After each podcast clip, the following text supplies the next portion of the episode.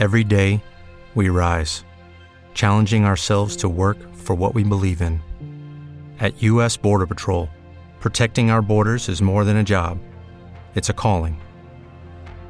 Agents answer the call, working together to keep our country and communities safe. If you're ready for a new mission, join U.S. Border Patrol and go beyond. Learn more at cbp.gov/careers. Enea varca l'Acheronte. Quindi praticamente dopo aver superato il vestibolo, uh, Enea e la Sibilla Cumana si avvicinano al fiume Acheronte. Presso questo fiume Acheronte c'è il nocchiero infernale, sarebbe questo Caronte, che poi era una divinità etrusca. A dire la verità, Caronte è una divinità di origine etrusca. Infatti gli etruschi pensavano che eh, le anime dei morti eh, venissero accolte da questo demone appunto eh, di Caronte e che bisognasse portargli una moneta per, perché per passare il fiume infernale, la Cheronte, era necessario pagare questo traghettatore, quindi pagare Caronte. Vabbè, sta di fatto quindi che eh, Caronte anzitutto non fa passare le anime degli insepolti. Se una persona non è sepolta, eh, non può uh, passare la Cheronte. Poi in storia magari lo studierete questo. Non so se l'avete già studiato, che ci sono i collegia a Roma che proprio, ecco, l'avete studiato, che eh, avevano anche questo scopo, cioè che una persona potesse essere sepolta, perché questo permetteva una condizione relativamente migliore nel, di là, nell'oltretomba, rispetto a quelli che non erano sepolti. No? Come il nostro Palinuro, per esempio, che non è sepolto ancora, no? e quindi che è un compagno di Enea che è morto, quindi prima di arrivare, diciamo, appunto lì dove sono arrivati a Kuma, insomma, i nostri troiani. Ora leggiamo però il brano in cui si vede questo passaggio della Cheronte, no? dove si dice, essi proseguono il cammino intrapreso e si avvicinano al fiume.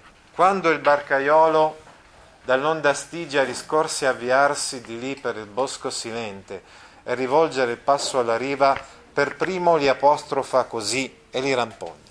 Vuol dire quindi che questo traghettatore, quando vede e osserva che Enea e la Sibilla Cumana, eh, dall'onda Stigia e l'onda appunto del fiume infernale, i fiumi infernali sono collegati fra di loro, infatti la Cheronte poi si getta nella palude dello Stige, da lì insomma vede che si avvicinano attraverso il bosco silenzioso. Eh, sì.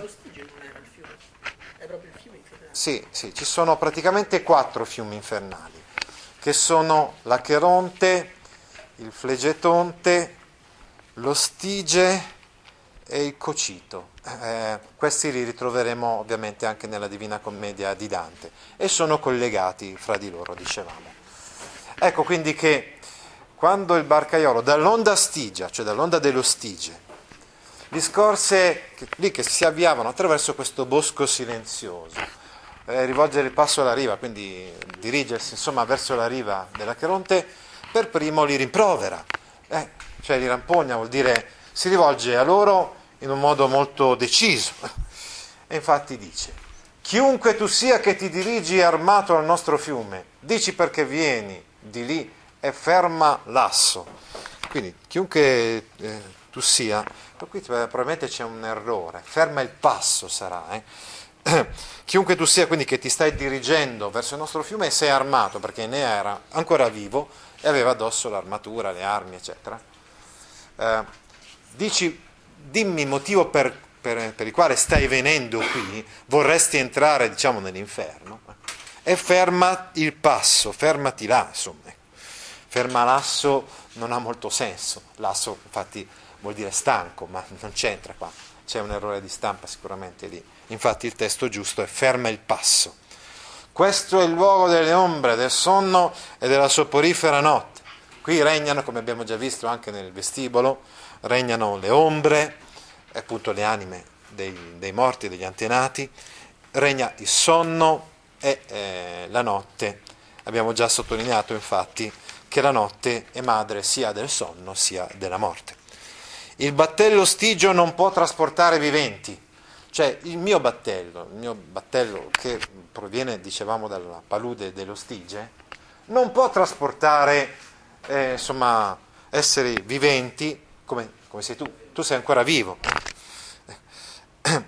E non mi rallegrai mai d'aver ricevuto sul lago l'alcide che scendeva né Teseo né Piritoo, sebbene fossero generati da dei e invitti di forza.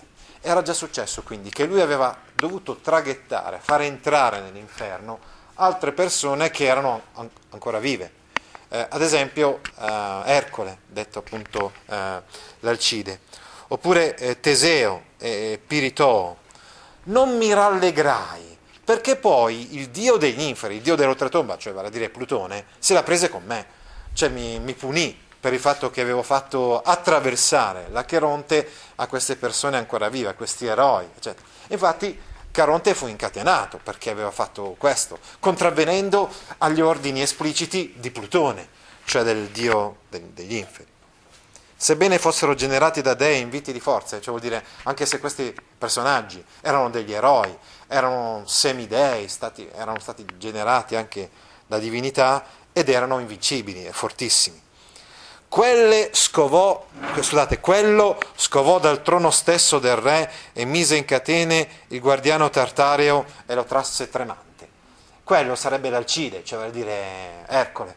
Lui eh, andò, mm, si, si diresse quindi verso Cerbero, che è il guardiano tartareo, è un cane infernale, mostruoso, insomma, infernale che svolge funzioni di guardiano del Tartaro. Il Tartaro è la parte più buia, più oscura e più tremenda dell'oltretomba. E Ercole, tra le sue varie fatiche eh, che dovette affrontare, ci fu anche quella di sconfiggere, eh, di, eh, di sconfiggere appunto Cerbero, questo cane infernale. Questi tentarono di strappare dal talamo la sposa di Dite, cioè vale a dire quindi che Teseo e Piritoo cercarono di riportare Proserpina, che è la sposa di Dite, la sposa di Plutone, eh, cercarono di riportarla sulla terra. Proserpina infatti era la figlia di Cerere, Demetra, ed era stata rapita dal dio degli inferi, cioè era stata rapita da, da Plutone, detto anche, eh, detto anche Dite. Rispose in breve l'Anfrisia veggente, ah sì, cioè la Sibilla Cumana viene chiamata Anfrisia perché Anfrisio è un epiteto di Apollo, eh, eh, la Sibilla Cumana era una profetessa di Apollo. Qui non vi sono tali insidie, cessa di adirarti, non ti preoccupare, guarda che questa volta non subirai, non subirai nessuna pena per il fatto che stai per traghettare eh, Enea. Lui non è venuto qua per fare qualcosa che possa dispiacere al re degli inferi. Non è venuto qua per combattere Plutone, diciamo. Ecco. Le armi non portano violenza. Uh, infatti siamo arrivati qua. Eh, Le armi eh, non portano violenza. Cioè vuol dire il fatto che lui sia armato, il fatto che Enea sia armato, non vuol dire che lui sta venendo qua per combattere contro qualcuno. Poi ancora, l'immane portinaio nell'antro atterrisca latrando in eterno le ombre esangui. Serbi proserpina, casta la soglia dello zio. Ciò vuol dire quindi che Cerbero può continuare tranquillamente a latrare questo cane, questo mostro infernale, perché Enea non ha nessuna intenzione di combatterlo come, come aveva fatto Ercole e la stessa Proserpina non verrà rapita, non, cioè non, ter, non cercherà Enea di prendere Proserpina, di riportarla eh, su, sulla terra. Ecco. Eh, la soglia dello zio, perché paradossalmente Plutone, oltre ad essere il marito di Proserpina, è anche zio, nel senso che Plutone è fratello di Cerere e Cerere è la madre di Proserpina, detta anche Persefone, e quindi nello stesso tempo marito e zio, perché figli di Saturno. Saturno è il padre di Giove, ma padre anche di Plutone e di Nettuno e di Cerere, Demetra, e quindi eh, dicevamo appunto che, eh, insomma, che, Plutone nello stesso tempo è marito e anche zio di, di Proserpina.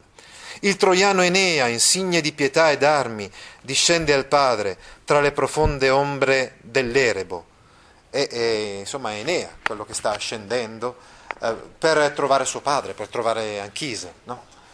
e insigne di pietà e di armi, sappiamo che ciò che caratterizza particolarmente Enea è la sua pietas, certamente il suo eroismo, ma anche la sua pietas.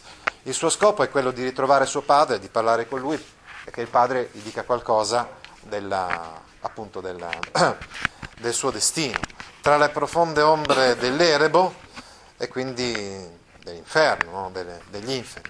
Se non ti muove l'immagine di tanta pietà, cioè non ti commuove il fatto che sia così pietoso uh, Enea, almeno riconosci il ramo e mostra il ramo che celava nel mantello. Cioè almeno dice eh, riconosci il ramo d'oro. Questo ramo d'oro abbiamo detto è lascia passare, che permette infatti ad Enea, eh, vediamo in questo episodio, di varcare la Cheronte. No? E infatti lascia vedere a questo punto questo, questo ramo d'oro, eh, mostra il ramo che celava nel mantello.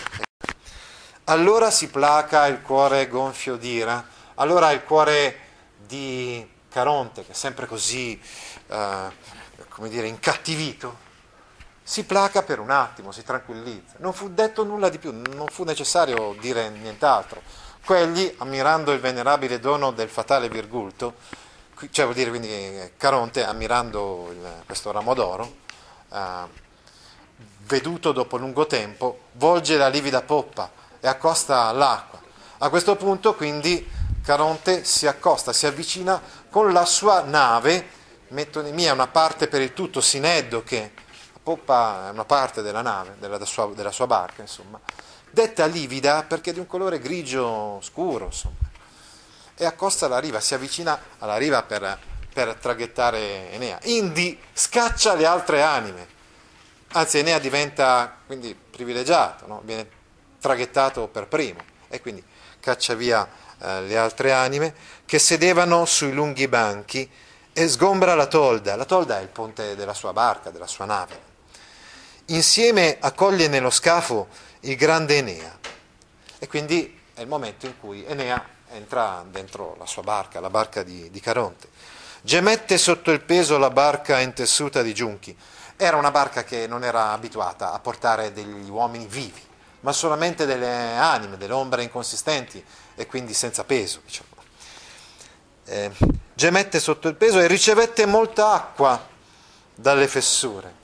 Era talmente pesante, diciamo così, Enea che rischiava quasi di, di fare affondare quasi la barca di Caronte, che scricchiola, eh, che scricchiola sotto il peso di, di Enea.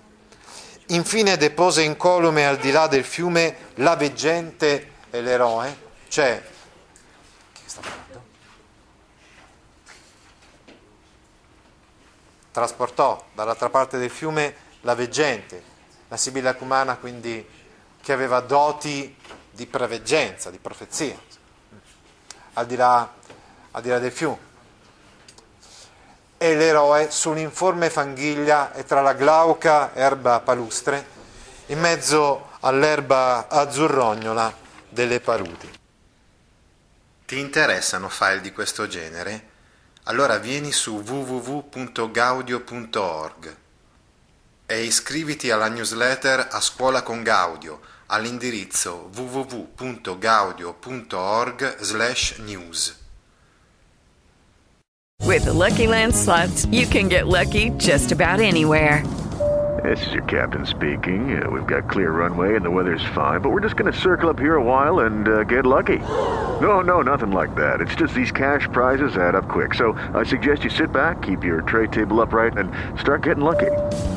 Play for free at LuckyLandSlots.com. Are you feeling lucky? No purchase necessary. Void where prohibited by law. 18 plus terms and conditions apply. See website for details.